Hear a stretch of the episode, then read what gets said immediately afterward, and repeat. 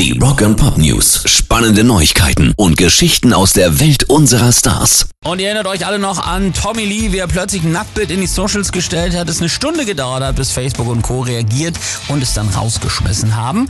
Der Mötley Crew Drummer zeigt sein bestes Stück ja eh gerne und damit er das jetzt ungestört und wann immer er möchte tun kann, ist Tommy Lee jetzt auf OnlyFans.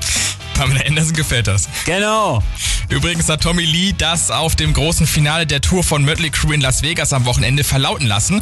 Und das war nicht die einzige wichtige Nachricht des Tages. Sänger Vince Neil hat nämlich direkt nachgelegt und erzählt, dass sie neben der gemeinsamen Tour mit Def Leppard nächstes Jahr auch 2024 wieder auf Tour gehen wollen.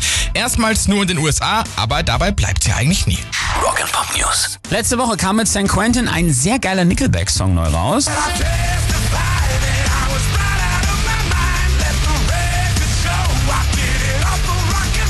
Das ist der Vorläufer fürs neue Album Get Rollin', das am 18. November rauskommt und Frontmann Chad Krüger erhöht die Spannung noch ein bisschen, hat angeteasert, dass er an einem der Songs, die da drauf sind, seit 15 Jahren schon arbeitet.